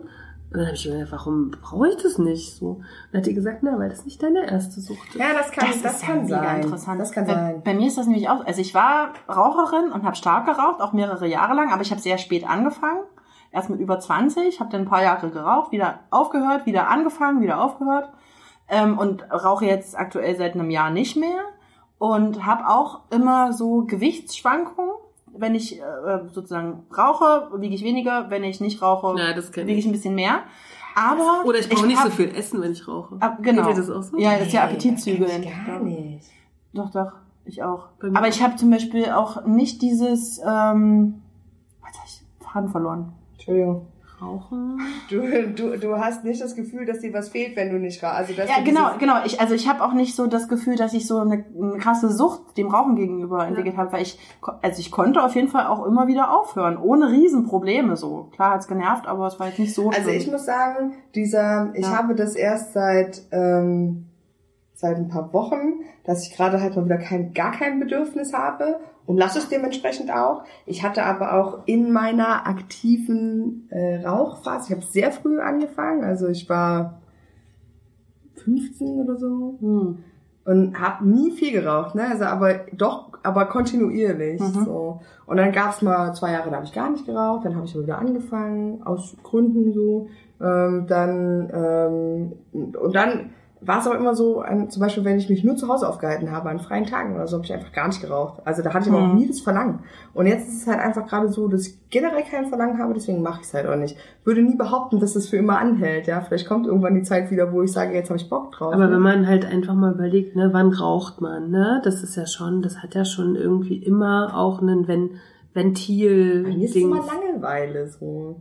Immer. Oder auch Geselligkeit. Ich war Ja. so ein Stimmt. Gesellschaftsraucher. Ja, ich Geselligkeit fand das super. Kommst Ja, du das- rum, los, wir trinken Kaffee und rauchen. Aber eine. das ist, weil wir halt, weil das nicht unsere erste Sucht ist. Vielleicht, die Leute, die ja. an der Straßenbahnhaltestelle morgens schon ihre Ja. ersten durchziehen, die Oh. sind süchtig. Genau. Habe ich aber auch gemacht. Nee, das Oder habe ich nicht gemacht. Also sobald ich irgendwo bei mir, das ist aber absolute einfach so eine Routine-Sache, ne? Und ich glaube, dass das halt auch viel mit dem Essen so ist, dass es super Kopfsache ist. Ich, wenn ich nicht rausgegangen bin, habe ich Zigaretten nicht gebraucht. Wenn ich rausgegangen bin, zur Arbeit oder wie auch immer, und ich stand an der Straßenbahnhaltestelle oder wenn ich mit dem Fahrrad gefahren bin, ich stand dann vorm Laden, da dann war dieser Kopfdrang, dass das jetzt dazugehört, dass ich jetzt eine Zigarette rauche, war so krass, dass ich das nicht lassen konnte. Also, dass ich mir nicht vorstellen könnte, wie es wäre, ohne das zu tun. Und da hat es mir auch gefehlt. Und da ha- hatte ich auch diese Erscheinung, dass ich gesagt habe, scheiße, ich habe mein Feuer zu Hause vergessen. Jetzt habe ich zwar Rauchzeug, aber kann es nicht anzünden. Ne? Oder also wirklich dieser Check, auch morgens, wenn du aus dem Haus gegangen bist, Schlüssel, Handy, Portemonnaie, Zigaretten, Feuerzeug. Das, hatte ich doch super. Das war bei mir so krass, ja. Und trotz auch, ja. allem konnte ich immer zwischendrin auch mal tagelang nicht rauchen. Hm. Und sobald ich aber wieder in der Situation war, war dieser Druck, dieser Kopf, das ist nur psychisch, dieser Kopfdruck war wieder da. Mhm. So. Und das ist bei mir halt ganz oft auch mit Essen so. Ich merke das so krass, wenn ich zu Hause bin und frei habe, muss ich die ganze Zeit essen. Wenn ich abgelenkt bin durch irgendwas, wenn ich bei der kenn Arbeit bin, kann ich stundenlang nicht an Essen denken, weil mich andere Sachen, weil andere Sachen so krass in den Fokus rücken. Ja. Und das ist bei mir, deswegen meine ich, diese Süchte sind so krass einfach im Kopf. Hm. Deswegen kann ich auch so wenig mit, mit Leidensdruck anfangen, weil wenn ich überlege, wenn ich eine Zigarette rauche, die erste nach einer Woche, dann dreht's mir alles, es ist fürchterlich Hm. ekelhaft Ja. und trotzdem macht Schmeckt man's. auch nicht, ne? Nee, Ja. gar nicht. Das, ja, das stimmt. Apropos. Man, man quält sich das richtig rein. So, ich hatte so auch Momente, so beim, gerade beim du Rauchen. denkst so, warum macht Ja, man denn genau. das? Aber man ist so aufgewühlt, man hat irgendwas mit sich gerade Ja. am Start oder ich weiß nicht, ne? Ja. Es ist einfach irgendwie, ja, es ist Aber Sucht. Das, genau, das ist Sucht, aber man kann das ja auch überwinden. Als ich dann aufgehört habe zu rauchen, habe ich mir halt andere Strategien gesucht. Ich habe halt dann Pause gemacht und ich habe keine geraucht, sondern ich habe halt Pause gemacht. Ich habe halt mal nichts gemacht. Strategien Oder hab mir einen Tee funktionieren halt kurz. Na, aber ich, ja, ich war zwischendurch jetzt jahrelang rauchfrei und jetzt auch wieder seit einem Jahr und es fehlt mir auch tatsächlich nicht. Kann mir jetzt gerade nicht zum Beispiel vorstellen, wieder anzufangen. Und es ist einfach nur eine Gewohnheitssache, glaube ich. Wenn man sich daran gewöhnt, statt sich eine Kippe anzuzünden, halt einfach einen Tee, eine Tasse Tee nur zu kochen, äh, das geht auch. Und irgendwann überschreibt man diese ganzen Rauchererfahrungen, die Kippe zum Kaffee, die Kippe nach dem Essen, das überschreibt man alles mit anderen Erfahrungen, die genauso gut funktionieren. Und irgendwann Oh, ich mag aber das Bohem-Leben so. Kaffee Ich stehe und auch Zigarette. drauf, ja. Tee ist für mich einfach überhaupt nicht Bohem. Tut mir leid. Nee, das Äh, stimmt. Tee und Öko ist nicht Bohem. So, Nee, das stimmt. Bitte Bohem einmal für mich. Also ich, ich bin, ich, ich, bei Mhm. mir muss immer, das muss halt da sein. Ich kann das auch gar nicht forcieren. Hm. Ich habe immer so, bei mir ist dann, der Moment ist dann halt einfach irgendwann da. Und dann, dann weiß ich, okay, jetzt ist soweit, jetzt weiß ich halt. Ne? Mhm. Also war jetzt vor drei Wochen oder so. Tatsächlich. Früh zwei Zigaretten noch in der Schachtel, habe vor der Arbeit eine geraucht, hätte mich beinahe bekotzt, weil ich, äh, also wirklich klassisch, ja, wenn du so auf nüchternen Magen Zigarette rauchst Oh, und es nicht so ja, gut verträgst und ja. dann dieser Wirkreflex kommt und du dann denkst, okay, die rauche ich nicht auf und schmeißt sie weg. Und da habe ich mir gedacht, okay, warum machst du den Scheiß eigentlich? Ja, dir Mhm. geht's so schlecht damit, warum machst du das eigentlich? Und dann habe ich, aber hatte ich ja noch eine, die habe ich dann nach der Arbeit geraucht, hatte ungefähr ähnliches Szenario, weil ich bis dahin immer noch nichts gegessen hatte und habe mir dann gedacht, okay, alles klar, Schachtel ist leer, weg damit. Und bin nachmittags einkaufen gegangen, stand an der Kasse und habe mir gedacht, kaufst du jetzt neue Kippen? Nee, beste. Und seitdem ist es so. Hm. Ne? Also es ist keine aktive, also es war keine geplante Entscheidung im Sinne von, ich habe drei Monate auf dieses Ziel hingearbeitet, dass ich schaffe. Warte, was, welche Nummer, Gruppe 3 ist das? Obwohl du ja bei zwei Gruppen hier bist. So. Hm. Ja. Also in der Adip, also wel- welche von Ich uns bin sind, jetzt nur noch Team Adipositas. welche, welche von uns, welche von uns sind auch in zwei Gruppen? So. Ach, übrigens, das hatten wir noch gar nicht. Ähm, wir hatten ja über Nobody's Perfect gesprochen, ne? Ja, abgesetzt. Abgesetzt. Abgesetzt. ja. Ja, Ja. ja. ja, wir hatten es ja schon ge- eigentlich und weißt, angekündigt. du, und weißt du, mit Vielleicht wegen welcher, uns, oder? weißt du, mit welcher Begründung? Das fand ich halt super affig. Die haben gesagt, wahrscheinlich verträgt das Publikum so schwere Kost zum Abend nicht. Nach dem Abendbrot. Und da habe ich mir gedacht, schwere Kost? Ach krass, aber ich habe auf der Instagram-Seite von Bauchfrauen Mhm. habe ich äh, eine Erklärung gefunden, da stand wegen der zu geringer Einschubquote. Ja, ja, ja, Ja. Aber Sat1 hat das sozusagen so kommuniziert wie Nee, die haben nicht Oder- eingeschaltet, weil das zu, weil schwer es zu, weil emo das zu, zu einfach- emotional. Ja, genau. Zu Das krass. Heißt, es ist wirklich zu schwere Kost. Zu Das schwere verträgt der Satz 1. Aber vielleicht waren auch diese Körper, wie heißt es? Coaches? Paintings? Nee, Paintings nicht so. toll genug. Nee, ja, ich fand's nur, weil wir noch gesagt haben äh, in, in der Folge so oder in dem Stück, dass wir gesagt haben, das ist halt was Dumpferes gibt es halt nicht. Ja. So, ne? Und dann sagen sie schön. und dann haben Wie die schnell gesagt, das dann abgesetzt zu, war. zu ne? schwere Kost. So. Ich, Ah, großartig. ich habe herrlich gelacht. Also ich habe wirklich da gesessen und einmal kurz richtig laut gelacht. Aber Geil. wisst ihr, dass ich es auch ein bisschen traurig finde, weil das so, also ich denke jetzt weiter, wenn ich weiter drüber nachdenke, ähm, ist das für mich, oder geht es für mich so in die Richtung, naja, äh, der, der, der stumpfe Konsument will sich halt abends keine nackten, dicken Leute angucken. Der will schöne Leute sehen in der Werbung. Der will, Nee, ich und glaube, ideal, es geht eher in die Richtung, der äh, stumpfe Konsument will sich nicht mit gesellschaftspolitischen Themen auseinandersetzen. Genau. Aber, nee, glaube ich nicht. ich auch. Weil diese dicken Dokus und so funktionieren Ja. wirklich schon. Ja. Die haben eine Menge Einschaltquoten. Ja, diese Abnehmen-Dokus, Abnehmen, oder? genau, abnehmen und dann hier gibt's doch noch irgendwie irgendwas mit diesem Koch. Der irgend so ein, ja, müssen wir mal noch mal recherchieren. Hm. Also es wäre auch mal spannend, ne? Alle so Abnehmen-Geschichten, die es im Fernsehen Ja, gibt, das so finde ich ganz schwierig. Ich finde das auch schwierig, Oh, weil ich, ich habe ja keinen Fernseher und ich gucke Ja, ja ich auch nichts nicht, ja. und, und, und, und weiß auch immer nichts. Weiß aber, dass so ein Koch auch so eine Abnehmschulung hat. Okay. Und habe aber neulich mit einer mir sehr nahestehenden Person gesprochen, die auch gesagt hat, sie guckt sich das alles an. Oh. Und sie sagt Ja. halt, dass es dafür eine mega Zielgruppe gibt. Hm. Jetzt wäre es halt mal spannend, warum gerade diese Sendung nicht funktioniert hat. Ne? Ja, ich glaube, weil es darum, in diesen äh, Nobody's Perfect geht es darum, das salonfähig zu machen, ne? So die Andersartigkeit dem- verschiedener Körper.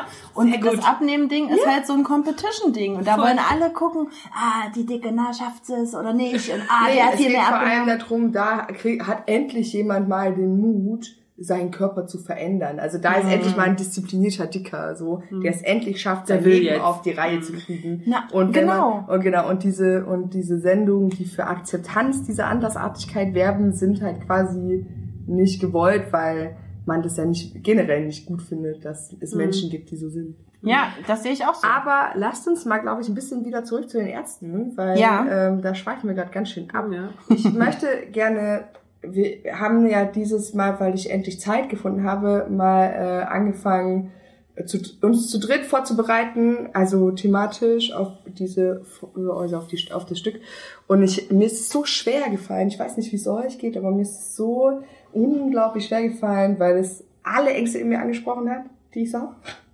Und ähm, ich hatte ja ähm, mir so ein bisschen ausgedacht, dass ich mich so mit äh, Gynäkologie und Diab also Diabetes, sag schon, Adipositas ähm, auseinandersetze.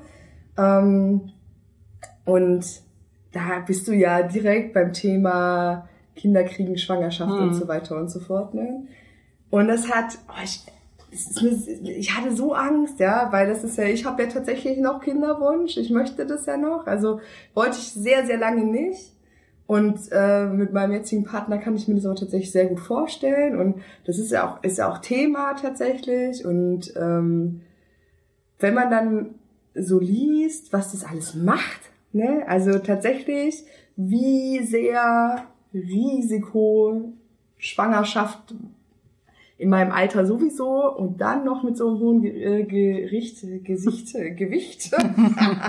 ähm, das ist, also da habe ich schon, boah, ich, ich, ich musste, ich musste mich dann auf ein anderes Thema einfach konzentrieren, weil ich habe das nicht ertragen, das zu lesen. Ja, also es war, Echt? Das ist ja es krass. hat äh, alle Ängste in mir angesprochen. Es war wirklich krass. Aber es ist ja Also, trotzdem voll wichtig für ja dich zu so, wissen. Aber ja, du hast voll. ja auch voll Ja. so die Diabetesangst, ne? Ja, voll. Das also ist, tatsächlich. Das habe ich doch. gar nicht. Du? Also Ich auch nicht, nicht, nee. nicht, nachdem ich halt mich hab checken lassen und weiß, dass alles gut ist, ist es auch wieder weg. Aber das ist aber auch eine eingeredete Angst ein bisschen von meiner Mutter, ne? Weil die mir regelmäßig damit auf den Sack geht und so, lass dich doch mal und mach doch mal die Vorsorge und es könnte doch sein und du bist Risiko so, ne? Und dann habe ich mir das, solche Ängste werden dann irgendwie auch zu meinen.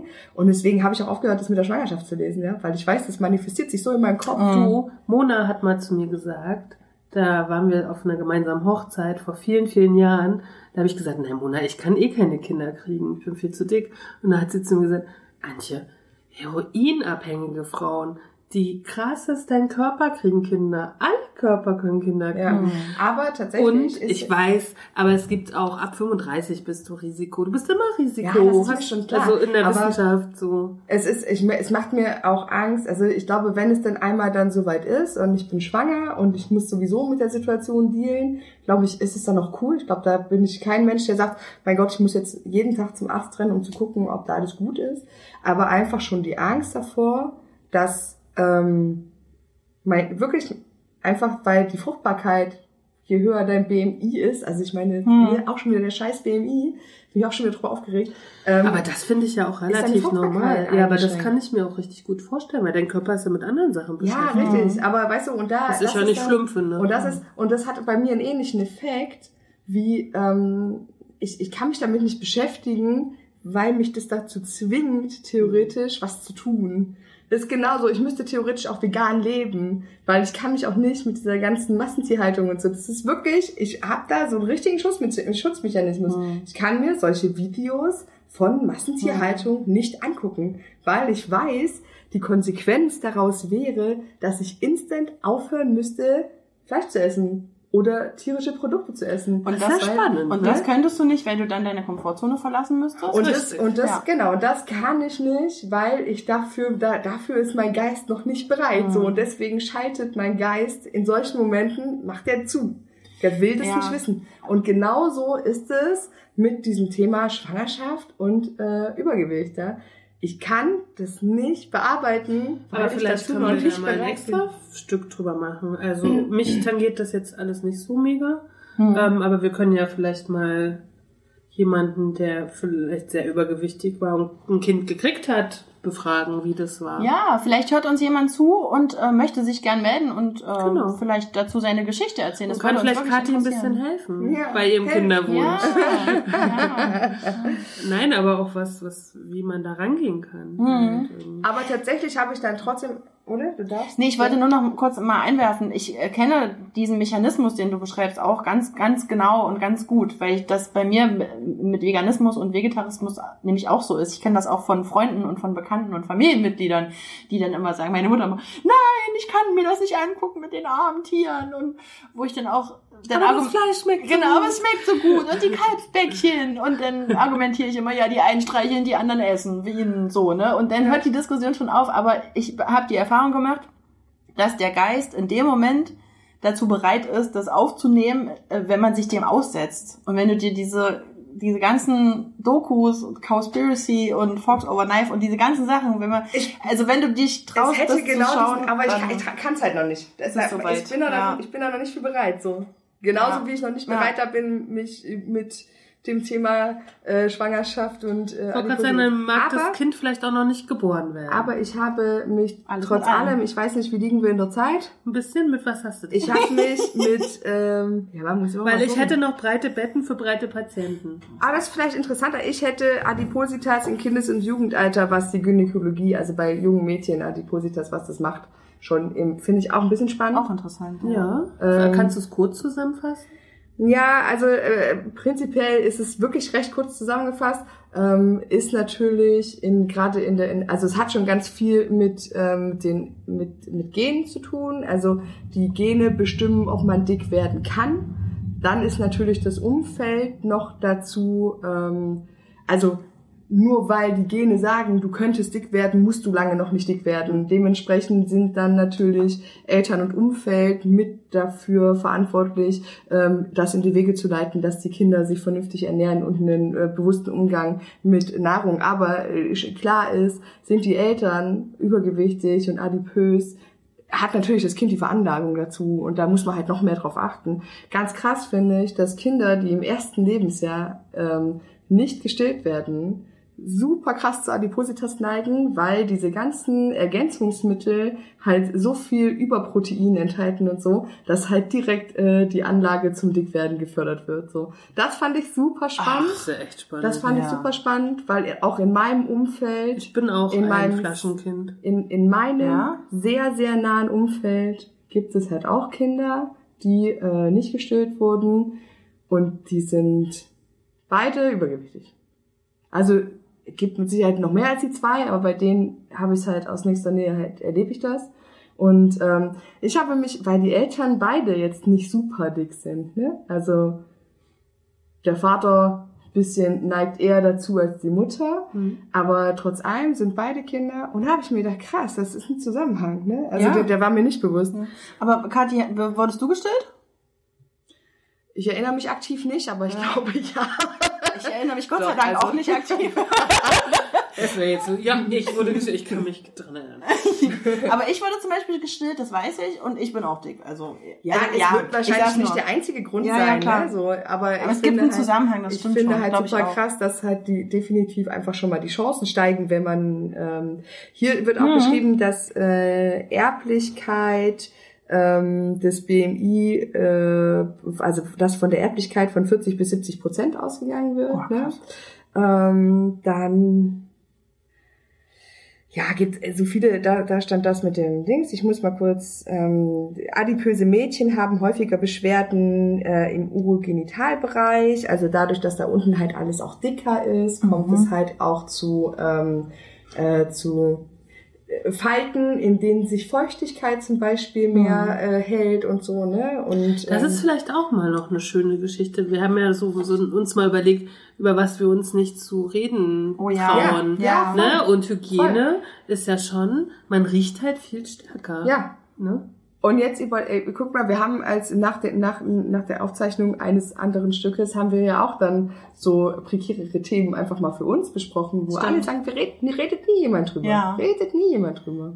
Super Das krass. machen wir mal, das Stück. Also wirklich auch so über, über Sachen, die einem unangenehm sind, anzusprechen. Das machen wir mal, das ist Mhm. gut. Also dann hier noch ganz kurz, um das abzuschließen. Ja. Menstruationsstörungen sind auch schon bei jungen Mädchen Teil von Adipositas und ein äh, früher einsetzender Pubertätsbeginn. Ne? Also weil eben dieses vorzeitige Altern, Ja. weil ihr vorhin gesagt habt, aber doch noch nicht in unserem Alter. Schon da fängt das an, dass Adipositas den Reifeprozess beschleunigt. War bei mir nicht so. Durch dieses ho hormonell aktive Fett, ne? Hat übrigens auch was mit dem viszeralen Fettgewebe zu tun, über das ich mich heute schon belesen habe.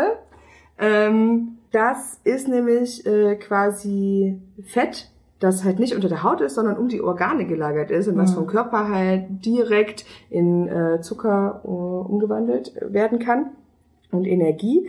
Und das ist stoffwechselaktiv. Das bedeutet halt, dass es auch Hormone, unter anderem Östrogen, Ja. in den Körper ausschüttet, was der Körper aber noch gar nicht braucht, so ne. Und ich glaube, dass dadurch halt eben dieser äh, frühere Pubertätsbeginn ähm, Okay, aber wir waren ja nicht adipös als Kinder. doch, Ach so, ich nicht. also nicht, naja, vielleicht nicht, nicht, also zumindest übergewichtig. Adipös vielleicht noch nicht, aber übergewichtig war ich Ja, auf jeden Fall. ich auch. Aber ich war auch nicht früher in der Pubertät, also ich, ich habe, glaube ich, war eher so spät Also entwickelt. ich habe fünf Kilo mehr gewogen oder zehn.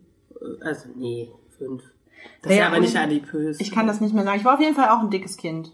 Hm. Also nicht, nicht super dick, aber ich war schon proper. Super krass fand ich auch, dass manche, ähm, ich möchte es nur einfach kurz abreißen, Ja, damit wir mit dem nächsten Thema weitermachen können, ähm, dass äh, auch schon im jungen Alter äh, der Monatszyklus dadurch quasi beeinträchtigt und gestört werden kann. Und dass tatsächlich hormonelle ähm, Verhütungsmittel, also ich fand es so witzig, dass gerade bei, ähm, bei übergewichtigen Frauen häufig ungewollte Schwangerschaften passieren.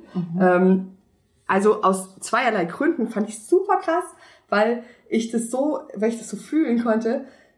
Der erste Grund ist, ähm, dass ähm, manche hormonelle Verhütungsmittel tatsächlich ab einem bestimmten BMI nicht mehr so gut wirken. Also dass eine häufigere ähm, Nichtwirkungsprozentuale, ihr wisst schon, was ich meine, äh, stattfindet. Aber was noch viel krasser ist, dass viele Frauen ablehnen, die Pille zu nehmen, weil die Pille, weil der, weil der Volksmund sagt, dass die Hormone der Pille dick machen. So. Und die einfach ganz viele, ganz viele junge Mädchen so viel Angst davor haben, die sowieso schon ein Gewichtsproblem haben, noch mehr zuzunehmen, weil sie die Pille nehmen, was halt auch in dem Artikel stand, dass es überhaupt nicht bewiesen ist, ja. Also es gibt eigentlich keine direkte, keinen direkten Nachweis dazu, dass die Hormone dazu führen, dass man weiter zunimmt, ja. Das ist halt quasi tatsächlich einfach nur Irrglaube. Und das führt aber dazu, dass junge Mädchen das nicht nehmen, weil sie halt einem gesellschaftlichen anerkannten Schönheitsideal entsprechen wollen und weil sie halt denken, wenn sie, wenn sie, also um es mal ganz platt auszudrücken, es tut mir leid, ich werde jetzt eine Wortwahl finden, die wahrscheinlich nicht angemessen ist, aber wenn ich, äh, wenn ich noch fetter werde, brauche ich die Pille eh nicht, weil dann fickt mich eh keiner, so, ja, ähm, um es ganz platt auszudrücken, aber das ist ja so in den Köpfen von jungen Mädchen, dann lasse ich die Pille lieber weg, so und zack, schwanger, so, ne, und ich finde diesen schwanger. und ich finde halt diesen gesellschaftlichen Druck, der da auf Wahnsinn. diesen, der schon auf so jungen Mädchen lastet, ne, so, weil immer wieder gesagt wird, das, der einzige akzeptierte Körper in dieser Gesellschaft ist der, der normativ dünn ist, finde ich so abartig. Und das hat, da, da habe ich gelesen, hab, ich hätte schon wieder Bröckchen husten können, weil ich mir gedacht habe, was ist denn das für eine behinderte Welt? Ja, so. das ist krass. Ne? Für eine beschissene Welt. Ja, die, Entschuldigung, äh, ja. die, äh, ich finde das auch Wahnsinn, diese Auswüchse, die das ganze Thema so hat, ne? Also in jede Ebene dieser Gesellschaft äh, wuchert das irgendwie rein. Ah, das finde ich ganz. Und wir dachten erst, wir machen eine Staffel, ne? Und dann Genau. ist vorbei. Dabei eröffnen sich immer neue, Ja, genau. neue Stücke für uns. Aber das ist, das ist ja auch so, ne? Je mehr man sich mit einem Thema beschäftigt, je mehr man liest, desto mehr Fragen hat man eigentlich Ja. dazu, ne? Und je mehr entdeckt man. Ja. Und das, Wahnsinn. das war es jetzt erstmal Mhm. von mir zu diesem Thema, aber ich fand es schon spannend. Also Fand ich auch, ja. Vor allem mit diesem hormonellen Fett, das interessiert mich sehr. Also Mhm. mit diesem hormonell wirksamen Fett, das ist ja, habe ich auch schon ein bisschen was drüber gelesen. Sehr interessant, ja. Vielen Dank. So, und jetzt breite Betten für breite Menschen. Ja, wollen wir damit abschließen? Ja, oder damit. Ja. oder? Ja. Ich äh, habe einen Zeitungsartikel gefunden. Wo habe ich den denn eigentlich gefunden? Also ich, wo ich den gefunden habe, weiß ich schon, aber ich weiß gar nicht jetzt mal, welche Zeitung. Ich lese ihn trotzdem einfach vor. Ich, ich reiche nach, welche Zeitung es ist. Breite Betten für breite Patienten. Extrem schwere Patienten brauchen extrem stabile Betten und eben solche OP-Tische. Kliniken in Nordrhein-Westfalen wie das evangelische Krankenhaus Witten rüsten mit Möbeln und Geräten in Übergröße nach. Ich lese jetzt einfach mal den Ja, Artikel, ne? ja, weil bitte. ich den schon auch sehr emotional. Ich wollte jetzt nicht nur die Fakten, Mhm. weil ich schon den Artikel natürlich. Ne? Journalisten machen einen auf Emotionen. Stolz ließ sich die junge Frau das Datum ihrer Magenverkleinerung in den Nacken tätowieren. Weil sie vorher 250 Kilo gewogen hatte, musste das evangelische Krankenhaus in Witten ein Schwerlastbett mieten. Unsere Patientin hat 140 Kilo abgenommen und passte dann wieder in den Opel Corsa ihrer Mutter. Erinnert sich Verwaltungsdirektor Joachim Abrolat. Inzwischen braucht seine Klinik keine extra stabilen und extra großen Möbel und Geräte mehr zu mieten. Es hat ein Zimmer für stark übergewichtige Menschen eingerichtet. Denn die Zahl solcher Patienten steige. Wie viele Krankenhäuser in Nordrhein-Westfalen inzwischen ihre Zimmer umgebaut und extra stabile Betten und Operationstische in Übergrößen gekauft haben, ist nicht bekannt. Die Krankenhausgesellschaft NRW führt darüber keine Statistik. Wahrscheinlich ein, ein Medium aus NRW. Übliche Krankenhausbetten brechen bei einem Gewicht über 200 Kilo nach einer Weile zusammen. Unter dem Bett, das bis zu 400 Kilogramm aushält, liegen Stahlplatten, damit der Estrich nicht zu sehr zusammengepresst wird.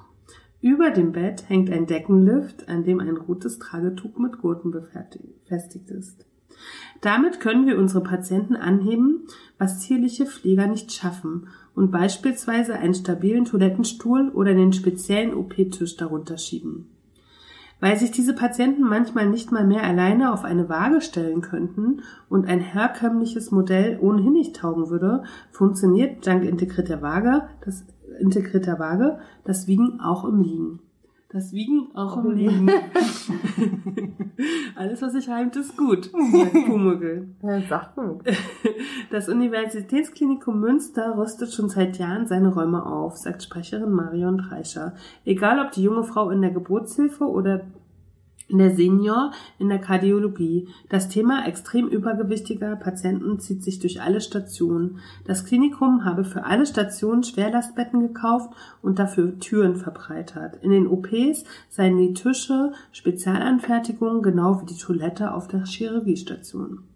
Das Universitätsklinikum Düsseldorf zieht sich ebenfalls gut auf schwergewichtige Patienten eingestellt. Oh Gott, das klingt schon wieder so. Die Epidemie kommt, wir sind bereit. Auch die Uniklinik Aachen hat nach eigenen Angaben einen OP-Tisch, der sogar einen 360 Kilo schweren Patienten verkraftet. Ein normaler Tisch schaffe maximal 225 Kilo. In Kürze trä träfen Nachthemden und Blutdruckmanschetten in Übergröße ein. Besondere Rollstühle und Betten lässt die Klinik von einer Firma und äh, besondere Rollstühle und äh, Betten liest die Klinik von einer Firma. Um extrem übergewichtigen Patienten, um extrem übergewichtige Patienten behandeln zu können, beispielsweise mit einem Magenballon, der dem Magen ein Völlegefühl vorgaukelt, oder mit der operativen Magenverkleinerung, müssen die Kliniken auch ihre Badezimmer umbauen. Im evangelischen Krankenhaus Witten sind Toilette und Waschbecken sicherheitshalber nicht an der Wand, sondern im Boden verankert. Das Waschbecken hat eine Einbuchtung, damit Patienten mit sehr dicken Bäuchen den Wasserhahn aufdrehen. Oh, Mann. Scheiße. Oh, ich muss das ein bisschen mit Humor nehmen, sonst kann ich das manchmal nicht ertragen. All diese Spezialanfertigungen kosten. Der Wittener Klinikverwaltungsdirektor Aprolat schätzt, dass ein Schwerlastzimmer etwa 40 Prozent teurer ist als ein normales Zweibettzimmer. Beispielsweise kostet ein Schwerlastbett 17.000 Euro, ein normales 3.000. Dann habe ich noch kurz recherchiert, ein XXL-Transportwagen hier für, für zum, ne, so ein Rettungsdienstwagen kostet 175.000 Euro und damit ein Drittel mehr als ein normaler Rettungswagen. Wahnsinn, ey. Ich muss schon sagen, als ich das gelesen habe, hat es mich schon krass berührt. Ja, ich finde es auch krass. Ich auch. Das heißt für mich auf jeden Fall nicht mehr zunehmen, weil noch ist alles so möglich. Ich, ich, ich passe noch auf einen normalen Genau. Fetisch. Ja, es ist, es, was halt wirklich, ich, ich frage mich halt immer, was ist da passiert, wenn es dann halt so weit kommt, dass ich es nicht mehr schaffe, eigenständig mobil zu sein, ja? Also ich meine, was muss mit so einem Menschen passiert sein, dass das nicht mehr möglich ist, ne? Weil das, ganz ehrlich, ist, das, das kann keine, das ist keine bewusste Entscheidung. das ist keine bewusste Entscheidung. Nein. Ne? So. Krass, ich finde es krass. Ich finde es gut, dass sich darauf eingestellt wird, Ich finde gut, dass es das gibt, ja, dass man den Menschen trotzdem helfen kann, dass man das nicht mehr ignoriert, dass es das gibt. Und trotzdem finde ich, Alter, wir brauchen Präventionsarbeit in dieser Stelle. Ne? Also wir brauchen, wie gesagt, ich sag's nochmal, ich bin nicht dafür, das zu glorifizieren. Nee, Ich möchte, dass akzeptiert wird, dass es das gibt, aber man muss auch daran arbeiten, dass es nicht mehr wird. Ne? Also man muss gerade hier im Kindes- und Jugendalter ne, schon stillt eure Kinder, Alter.